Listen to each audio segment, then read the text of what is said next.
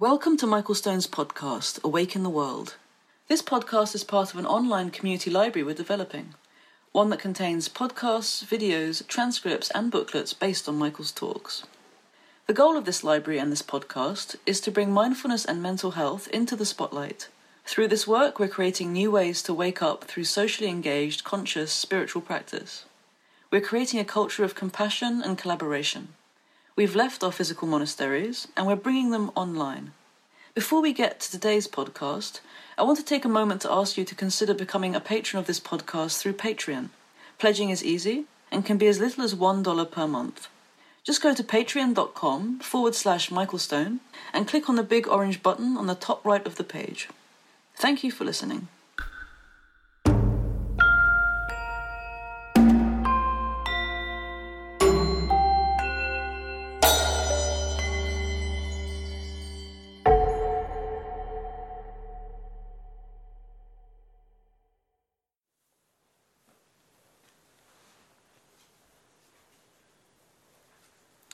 There's a First Nations uh, practice, an indigenous practice uh, in the area where I live in the west coast uh, of Canada, where if people um, have lost their spirit and have lost track of themselves, uh, they go out into the forest as far as they can and they yell their name as loud as they can several times.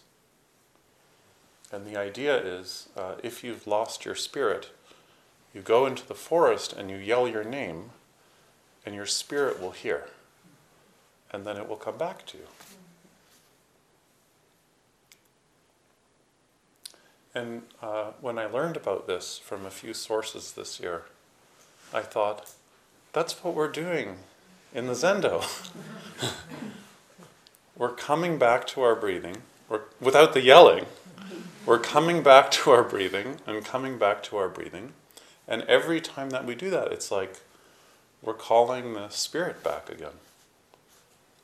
Because uh, let's face it, with all the distraction and all the habit, we uh, lose track of ourselves. So if you want to come home to yourself, if you want to understand uh, your mind, if you want to really understand your heart, you need to sit still and look really closely. If you want to accept yourself, uh, you need to sit down right in the middle of the present moment, which is always the middle of your life, and just feel what it's like to be alive. Whenever someone asks me, What's meditation? This happens a lot. I, I always say, it's uh, feeling your life. For me, that's what meditation is. It, it's not really like a vehicle to get somewhere. I feel that way less and less about meditation. And um, I really feel like uh, meditation is a practice that teaches us how to just feel our way into our lives.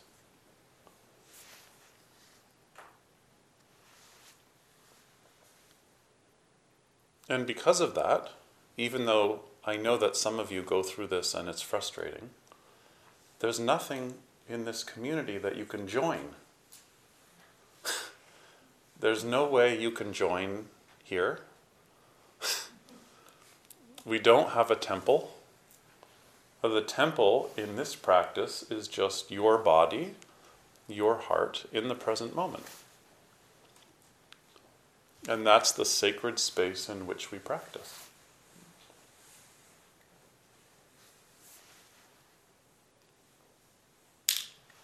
But one thing you might uh, start to realize is that you actually need to train yourself in how to look inward. Most of us, we, we go to look inward, but the way we're looking has so much conditioning that we need some training in how to do it. Like, how do you go about looking inward? And that's why we really start with our body. so we can discover the nature of thinking, not just the content of thinking. Like body and mind falls away, like the nature of body, not just like what we think of as our body. The nature of emotions, not just what we think of as our emotions, but actually the, the nature and, and the emptiness of, of emotions and the emptiness of the mind. And then, over time, this creates ease and more kindness in our own hearts and in our relationships. The Dalai Lama says, I try to meet everyone I meet as an old friend. Isn't that so beautiful? Imagine every person you encountered, you try and relate to them like an old friend.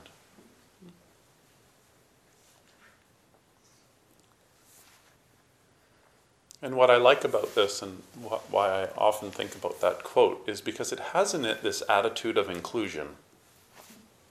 Like whatever is coming up, it can be included. Who you encounter, it can be included. You're never going to be free of all bias, or never. Yet, we can work on cultivating this spirit of inclusion. And it comes partly from learning how to look, how to look at what's happening in your experience, and how to be in your experience.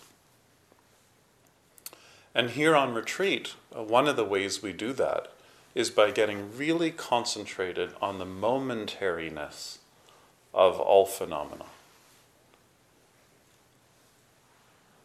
Just the momentariness of snow, the momentariness of impatience, the momentariness of discomfort. Just see how it's made up of these little moments, and how things are passing, how everything's arising and passing. How many moods you've been in today?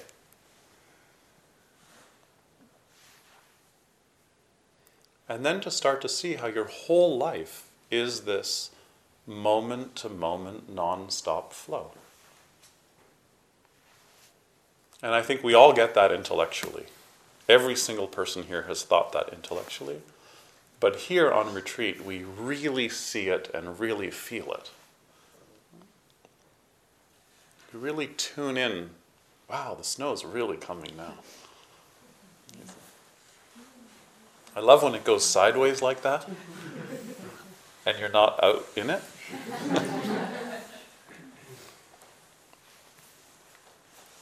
and as we tune into this momentariness, this, this flow of experience, some ease comes in, some gentleness comes into our body, and that lasts for a little bit, and then it's always interrupted by conditioning again.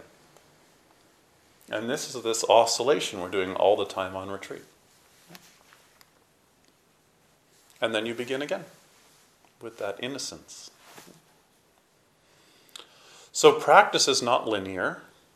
I think those of you who do lots of retreats, you know this. You have good retreats, you have bad retreats. And I'm sorry to say, practice doesn't get better. it's more like a sine curve, right? Uh, your practice as it repeats um, goes through ups and downs, but yet there is a ramp. But within that ramp, um, there's a lot of ups and downs. And I get this all the time.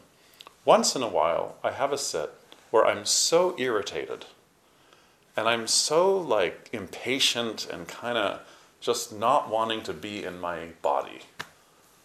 And I start to have doubts. I think, what the hell have I been doing? and like, I hate meditation practice. I really, why do I do this? This is like, and I really get into this doubt mind. I don't know if any of you have felt this before, but I get into this kind of doubt mind, like, why am I doing this? And it, it often turns into like, what have I been doing for my whole adult life? You know? and um, and it's kind of funny that you can practice so. I put so much time into this, and still once in a while I sit down and I, it's like I've never meditated before. and um, and then sometimes you sit, and you're really really concentrated, and maybe sometimes you're on retreat and you're really concentrated the whole retreat.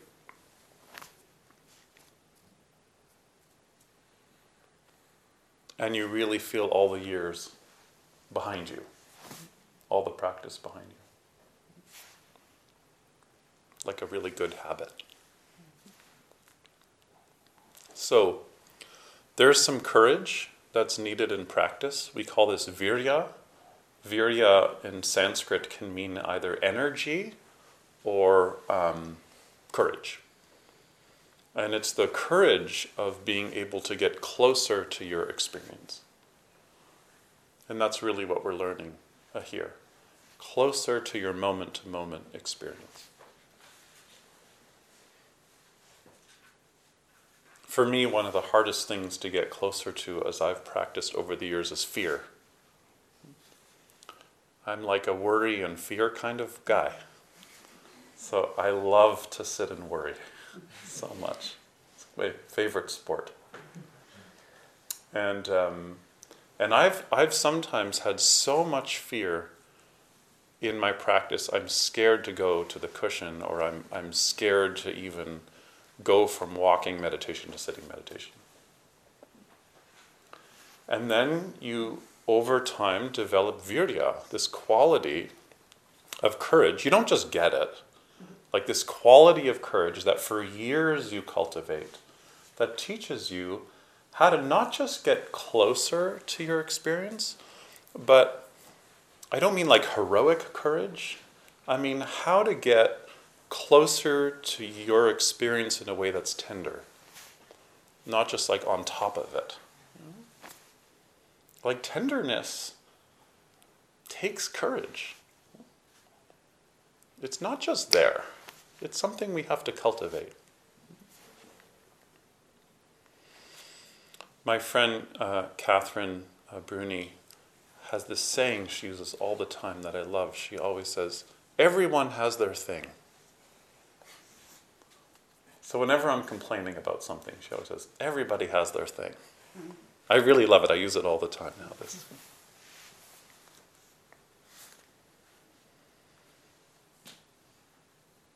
Actually, I used it with her uh, just recently. I said, Oh, you're not coming on the New Year's retreat again. I always tease her that she hasn't been on the New Year's retreat. She's like, No. I'm like, Everyone has their thing.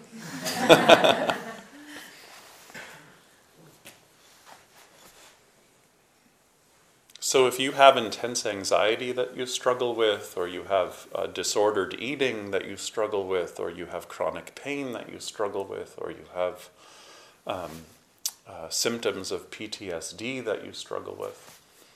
Part of knowing that virya, this kind of tenderness, tender courage, is being cultivated, is you being able to say to yourself, if I had these symptoms the rest of my life, I could work with it. If I had these symptoms for the rest of my life, um, I could manage. So that's the kind of radical acceptance that we use in this practice. So, on the one hand, we have all this formality, and we all know that if someone came here and looked at the zendo for an hour, they'd be like, whoa, this is so strict and oppressive and whatever. But if someone could actually go inside the subjective experience of how the practice develops over five days, they'd see that it's actually really, really soft and really, really gentle.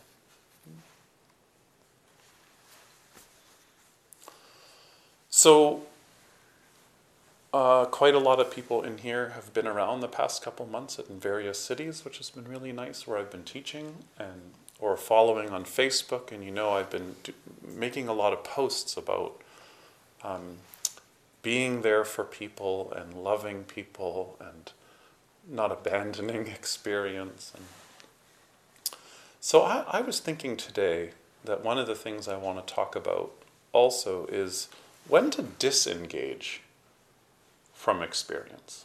Like when to honor that something's not working, when to honor, you know, patterns we get in that are not good for us and not good for other people. Because it's like a delicate topic that I think sometimes we're so into like intimacy only means getting close to every single thing. But sometimes bodhisattva practice is also about um, loving this being, which doesn't really exist, but loving this non existent being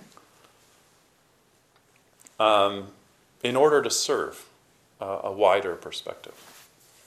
And um, sometimes when we're feeling distress, it can be really wise to disengage.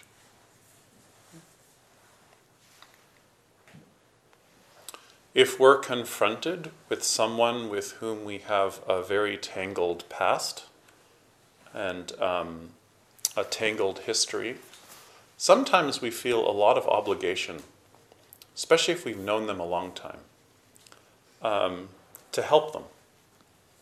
But it's not always uh, the right thing to do the Tibetan Lama uh, Dzigar Kongtrul Rinpoche describes a practice uh, called lenchuk, which he translates interestingly as karmic debt.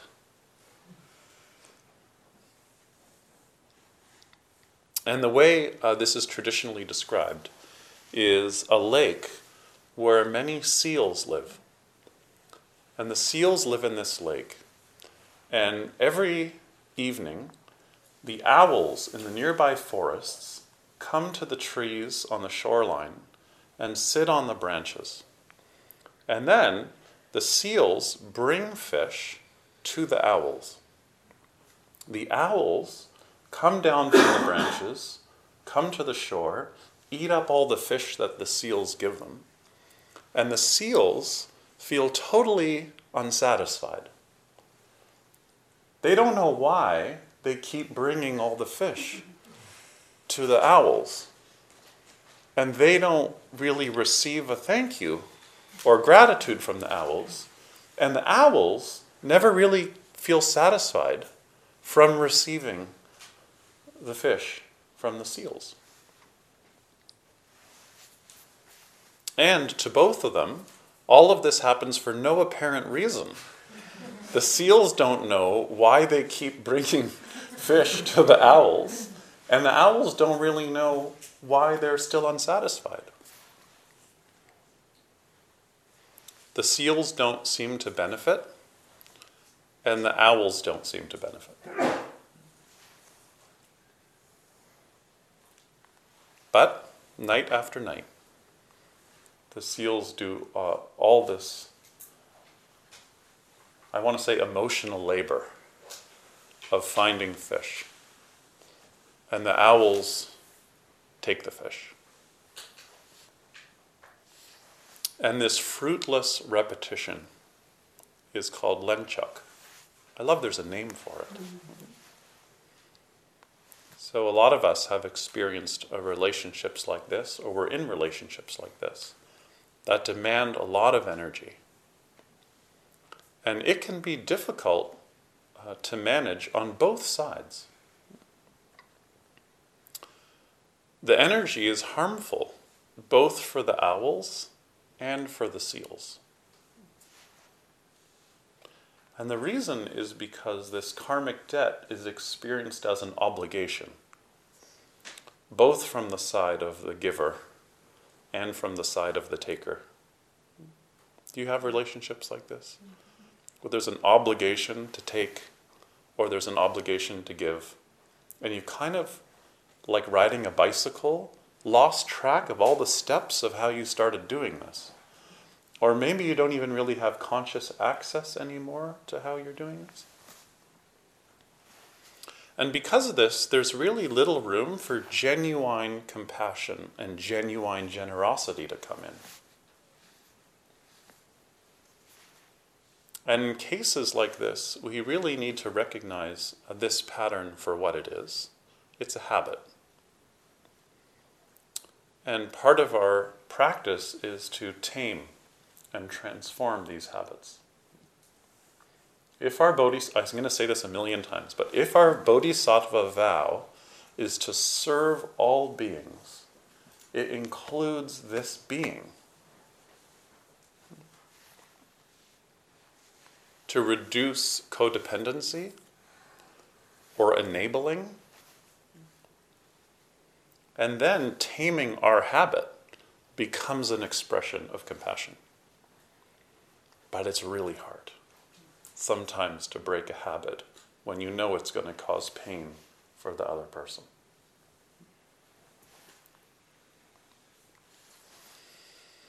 Sometimes uh, there's unbearable feeling that enters our lives. Sometimes we feel pain or instability that we can't manage by ourselves. And sometimes people say stupid things to us. One of the stupid things, please don't ever say this in my presence, is God never gives you too much to handle. Have you heard this one before? In some experiences, that phrase makes no sense at all. Homophobia grief, trauma, neglect, oppression, mental disorders, sexism. These are all forms of suffering that are really overwhelming and they can flood us to a point we can't bear it. When you feel this way and someone tells you, oh, God doesn't give you too much to handle, there's structural violence that's too much to handle. And it can flood us to the point that we can't bear it and we become paralyzed. Part of our practice is when we're feeling overwhelmed to turn towards feeling overwhelmed. One of the things that happens for the seals and for the owls is they are not tuned in to their overwhelm.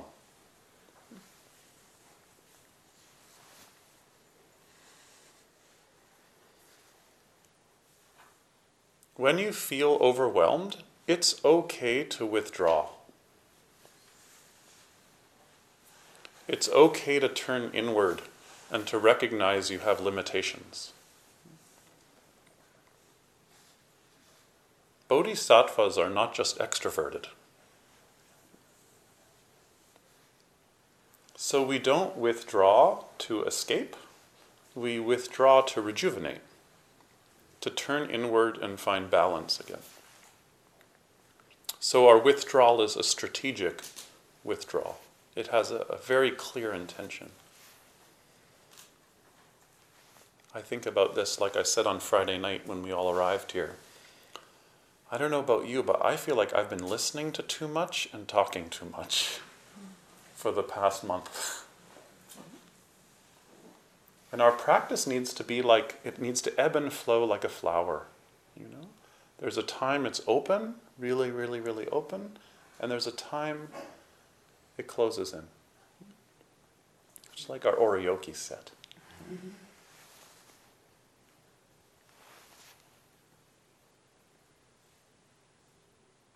So the word len, the prefix len means time or occurrence.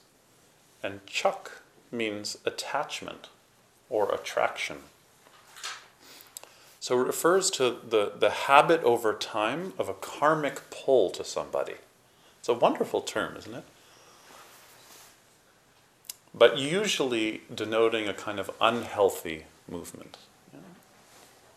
And it has two sides the seal side and the owl side.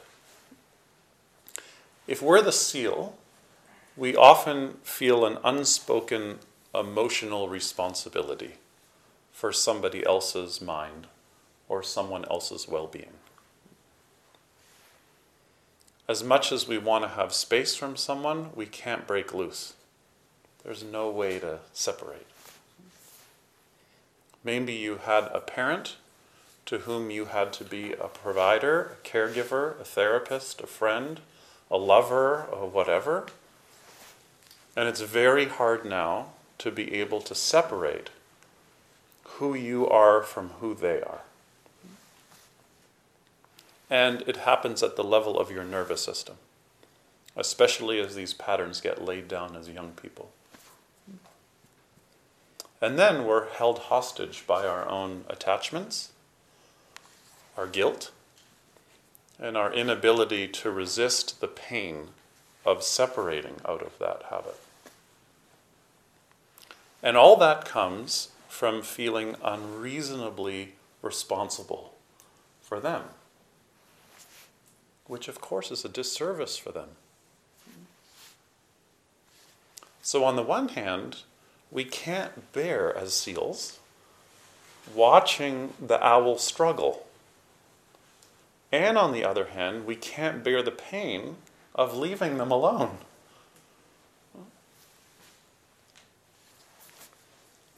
And then we do more than our share. In psychology, this is called overfunctioning or overcompensating. And this comes from a sense of guilt.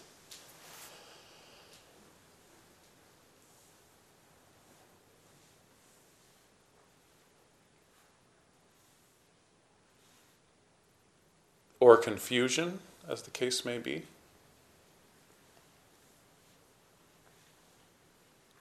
Around separating.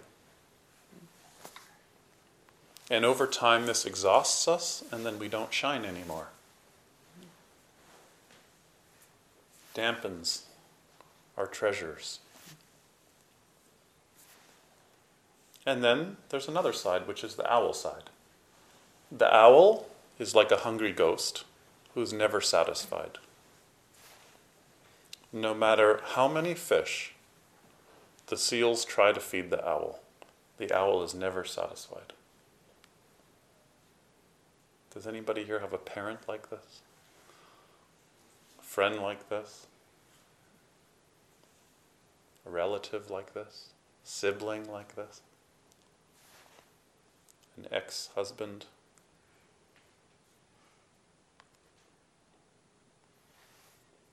And the problem for the owl is that we're always depending on someone else to satisfy us. The hope that they'll manage our fears and our emotions for us. Now, this is all on a spectrum. Okay? So, there is no way to have deep, loving relationships without being needy. If you want to uh, deepen a relationship with a friend or deepen a relationship with a lover, you should be really needy. And like, there are times where all of us are a mess and we need way more than what's the normal standard of what's needed. And don't be ashamed of that. We all need that. And there are times we're in relationship with people who suddenly need way more than what we're used to providing for them. And it stretches us, sometimes it burns us out, but it doesn't matter. That's just how love works. We, we do this for one another. We all have insecurities and we need to bring them into the relationship. But that's not really what's being talked about here with owl and seals. Here's what Kongtrul Rinpoche says. This is an interesting take on it. He says, interestingly, the owl, so frail, so needy, and insecure, is not necessarily as feeble as it seems to be. In fact, the owl has the upper hand. It's manipulative. If you want to know that, it's manipulative if you want to know the truth. The owl just doesn't want to clean up its own mess. And this is a privileged attitude. If the owl couldn't afford to be weak, if it didn't have the seal, it would naturally rise to its own challenges. So the irony here is that the more the fish the seal offers the owl, the more resentful and demanding the owl gets. Are you following that logic a little bit? Okay. So the problem with all this is both the owl and the seal loses their dignity. They lose their dignity. They lose their balance, they lose their footing. So again, we all need care in different ways. And some of us are in relationships where they go through phases where the level of care just really has to increase, or the level of care switches. The person who's always the caring person suddenly now is, is the other. That's not what I'm talking about here. I'm talking about karmic patterns we get into where both people feel unsatisfied. Both people feel unsatisfied. And part of compassionate practice is sometimes we have to take out our sharp sword of love and cut off relationships. Out of love, not out of anger, not out of resentment, but out of love, in order for us to find balance, in order for us to not be so distressed. And I feel like sometimes we, we are scared to think about loving people in this way and saying, nope.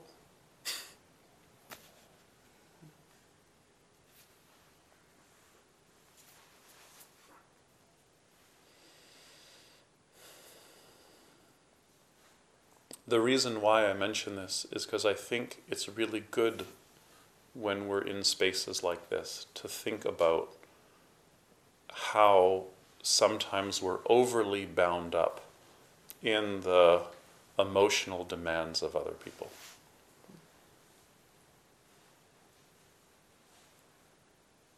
Sometimes we're bound up in the emotional demands of other people because we love them and we're crazy about them, and it's really deepening for the relationship. But sometimes we're in those patterns where it's not deepening for the relationship. It's, it's toxic for both people.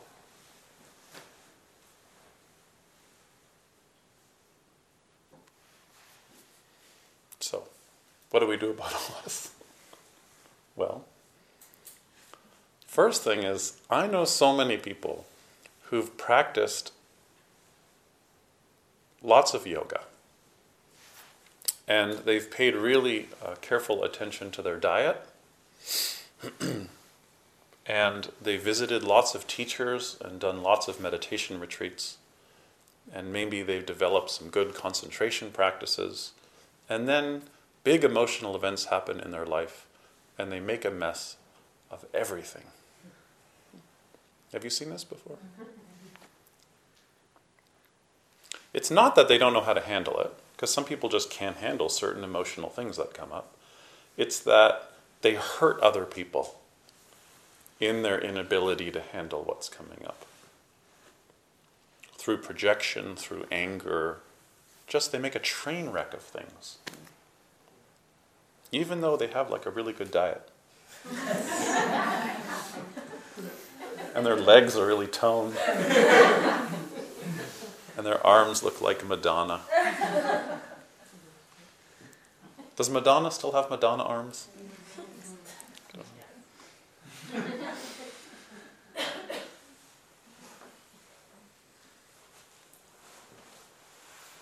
Why does this happen? Because they're still lacking this genuine kindness towards themselves.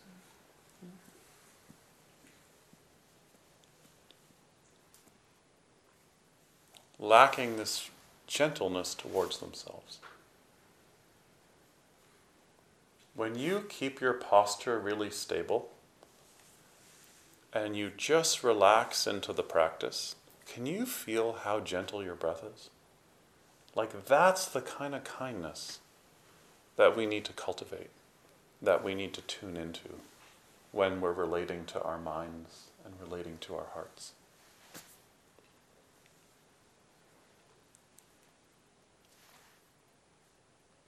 All day here, we're breathing in this formal posture.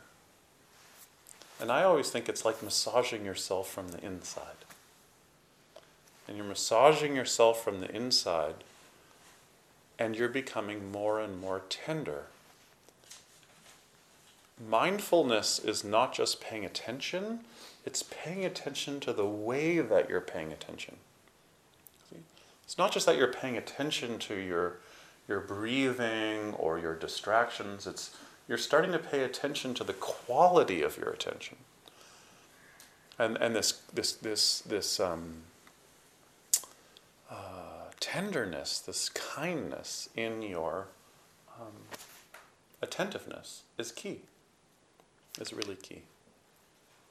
And then you know what happens is you start to feel more at home in your body. And when you feel more at home in your body, you feel more at home in the world. I'll say it again in case you're not listening. Because you might be like, well, I still want those arms. when you just let the breath massage you from the inside and you feel that kind of gentleness, you will start to be more at home in your body.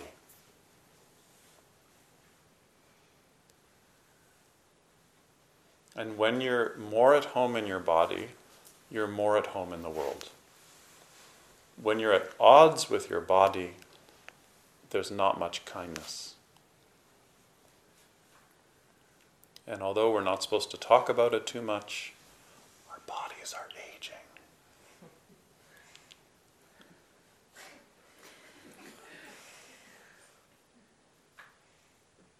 And soon you're going to look in the mirror at your aging body and you're going to be like, or maybe it's already happened, I don't know. So if you don't have a tender attitude, then as you age, um, you're going to become angry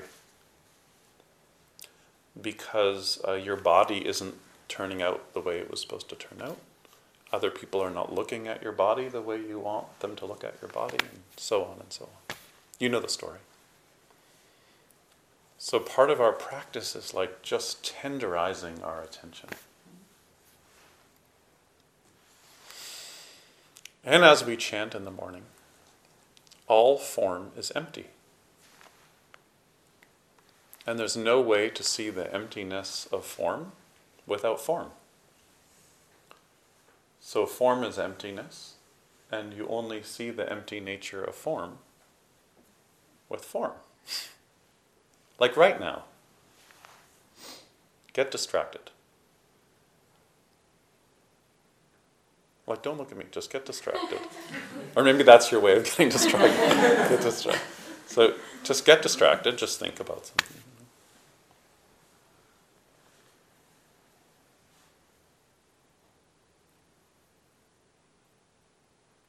And then come back again.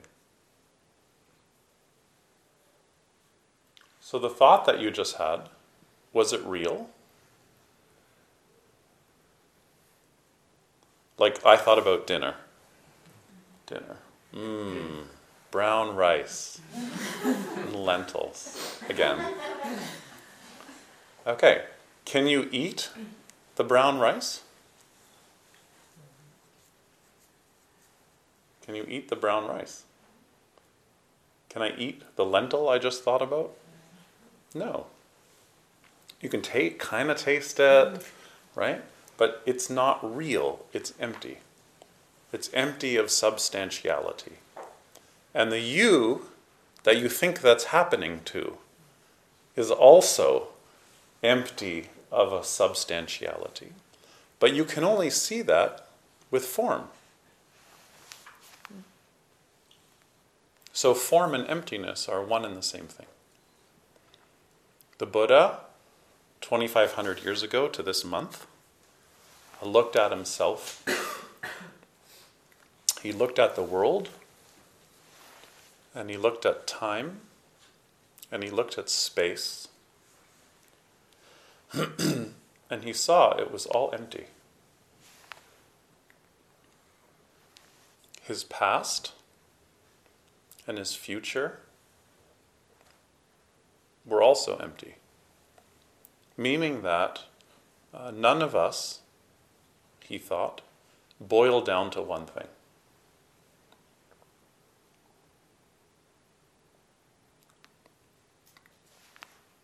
And because he could see this, he was free. The Buddha saw that nothing has its own being. Nothing has its own inherent existence, which means there's nothing to possess, there's nothing to lose, and there's no one to possess anything, and nobody to lose anything. So, that's all fancy jargon for saying, uh, so just love people and yourself. Love deeper and love harder. And when there is distress that's unmanageable, it's okay to pull back. It's okay to pull back strategically and rejuvenate and see where there are patterns that are consuming uh, energy that's not satisfying both parties. It's okay. None of us are saints. Those are just good stories.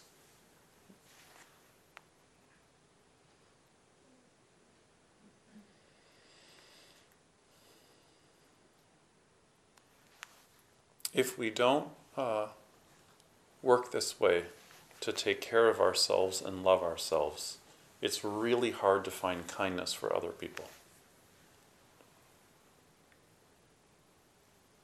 And then our spirits will get sick. And when our spirits are sick, when our soul is sick, then we start chasing after things that can't be grasped and thinking that they can be grasped.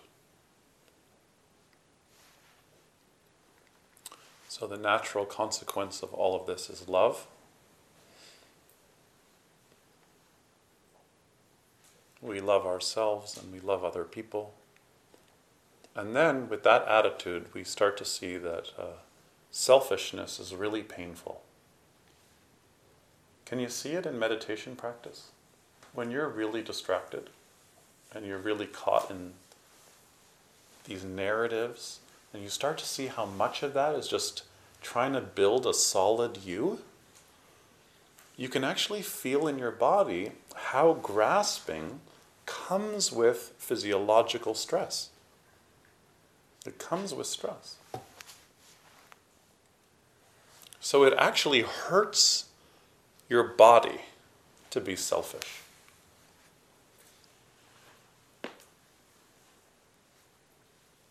And when we're selfish, we do negative things, and the karma of negative things always comes back to hurt us again. Because there's no us. there's no me and a you over there. So, be gentle with yourself, whether you're a seal. Be gentle with yourself, whether you're in an owl, whether you're an owl. And some of us are seals in some relationships and owls in other relationships. Some of us are always seals, not always, mostly seals and mostly owls.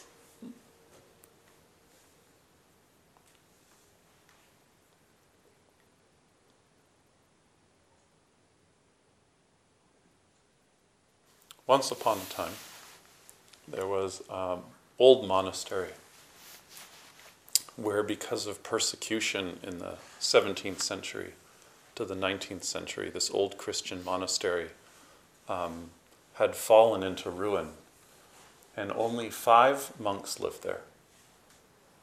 And they were all over the age of 75.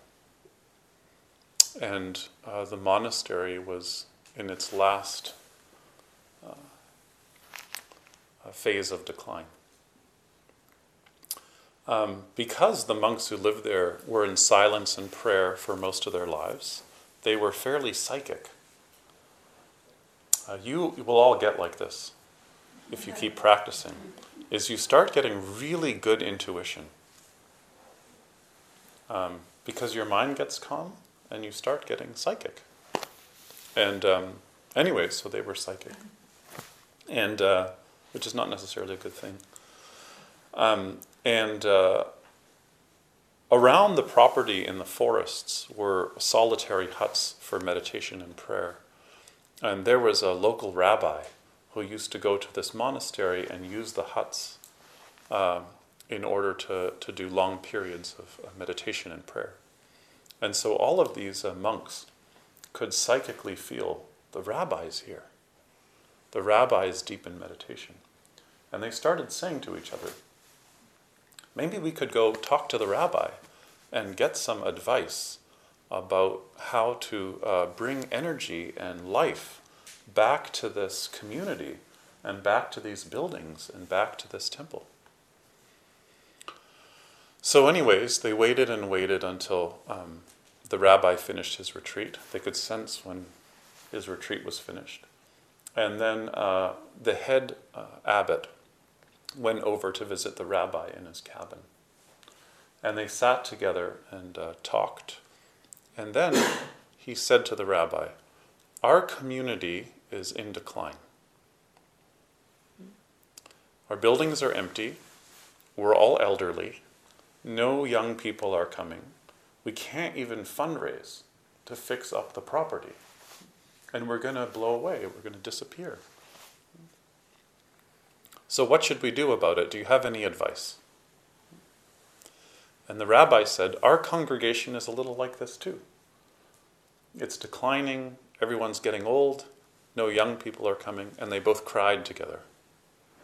And after crying, they read some Torah, they did more prayers, and then the rabbi said, I'm going to pack now and go.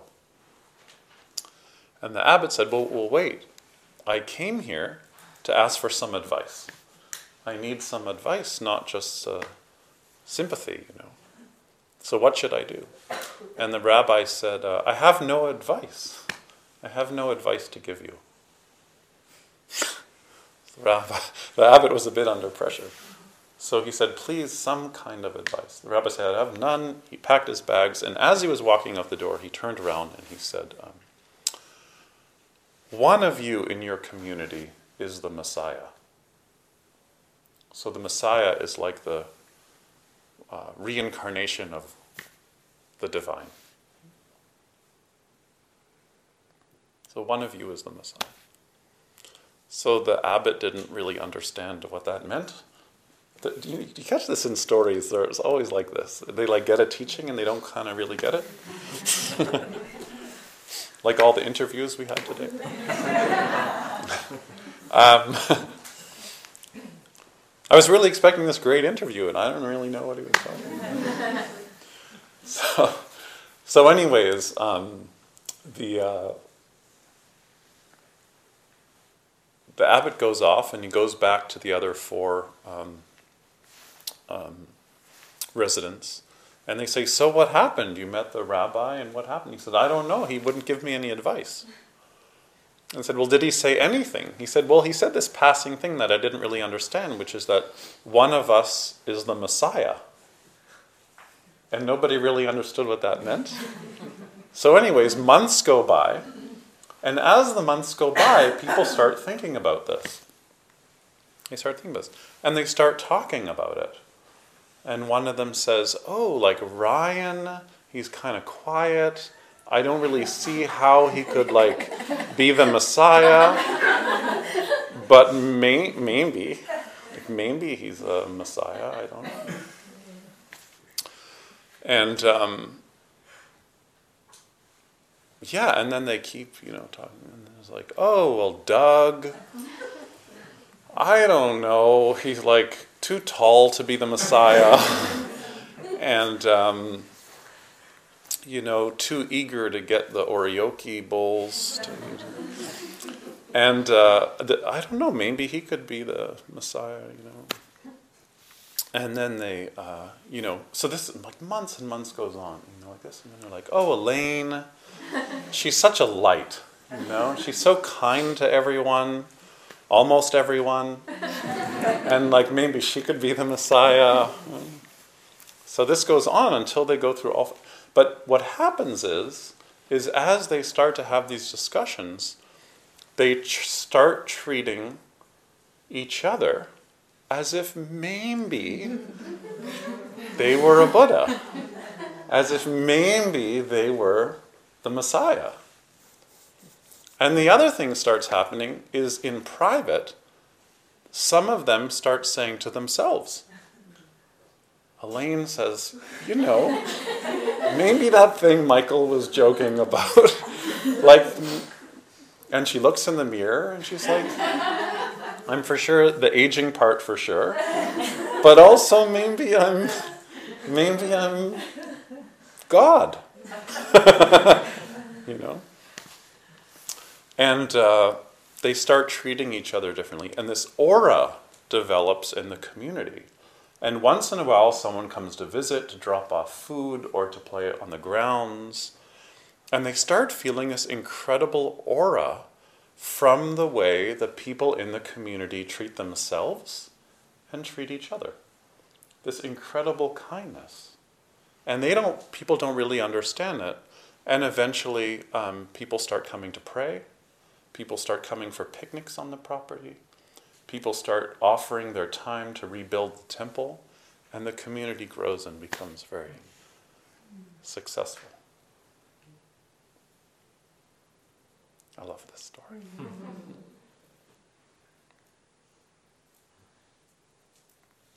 so, that whole community also is your body.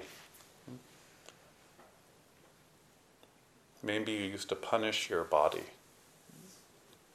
And one of the ways we can punish our body is not just through our attitude about our body, but sometimes the way we persist in toxic relationships. And part of our bodhisattva practice is to also be able to say, I love you, this doesn't work. And it doesn't mean, and I, I want to underline this, it doesn't mean there aren't times in a relationship that can go on a really long time where it feels like hell, you know? And you're just like pulling out your hair, if you even have hair left, trying to figure out whether you should stay or go. Sometimes that happens. But I hope everyone understands that's not the kind of phase I'm talking about. There are times to pull back from distress or back from violence and say, there's too much violence here for me to practice. I can't practice with every kind of violence. Okay, God may give us whatever, but I can't practice with this kind of violence. This kind of sexism, this kind of homophobia, this, like, whatever level of violence is there, there's times we can't be owls or seals and participate in that. And then we rejuvenate. And then when we rejuvenate, we see ourselves as Buddha, as not separate from Buddha. The current Pope has a wonderful uh, line where he says, I woke up in the middle of the night, concerned about a problem, and I thought, I should tell the Pope about it. and then I woke up and I thought, I am the Pope.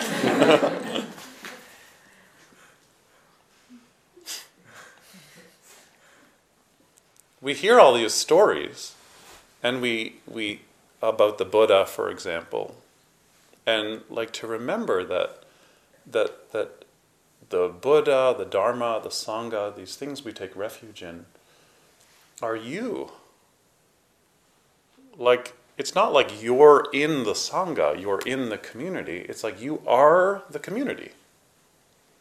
What's the Dharma? The Dharma is what a Buddha is awakened to the momentary flow of experience. When you see the Dharma, you're a Buddha.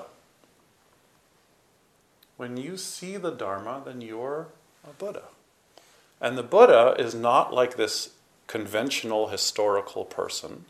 The Buddha is your mind when it's free of reactivity.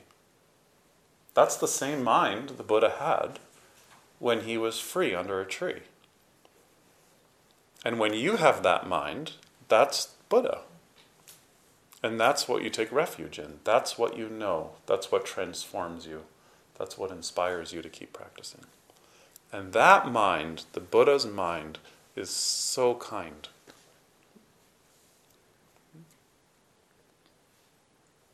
The Buddha's mind sees other people as Buddha, or the Messiah, or whatever language you want to use.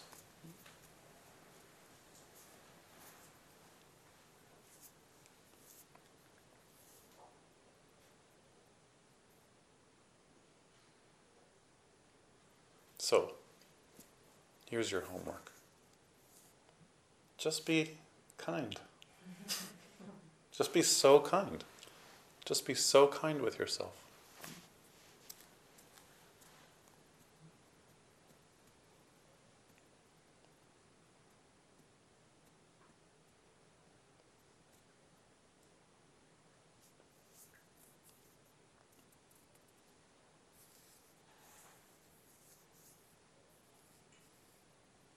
If you leave here and you just know the forms and you just know the chants and uh, you just learned the oryoki technique, but you didn't find that spirit of kindness that's inside the practice, uh, then you've, you, you, you'll have missed the spirit of the practice.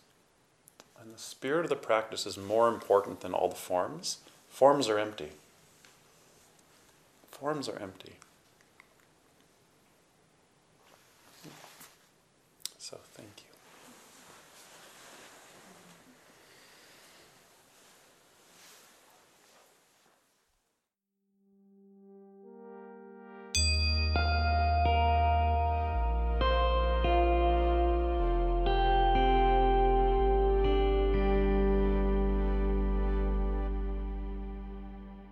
Thank you for listening to Michael Stone's podcast, Awake in the World. If you like this podcast, you can support it by subscribing on iTunes or SoundCloud. Please take a moment to rate us and leave a comment. Your feedback helps to distinguish us from the pack. You can also support us by word of mouth. Tell a friend or send a tweet. Finally, please consider becoming a patron of this podcast through Patreon at patreon.com forward slash Michael Stone. Even a couple of dollars a month will help us reach our goals. To learn about Michael's retreats and his online courses, go to michaelstoneteaching.com. Once again, that's michaelstoneteaching.com. With your support, we'll continue to build a community library about mindfulness and mental health that can be shared with the world. Thank you for supporting this community without walls.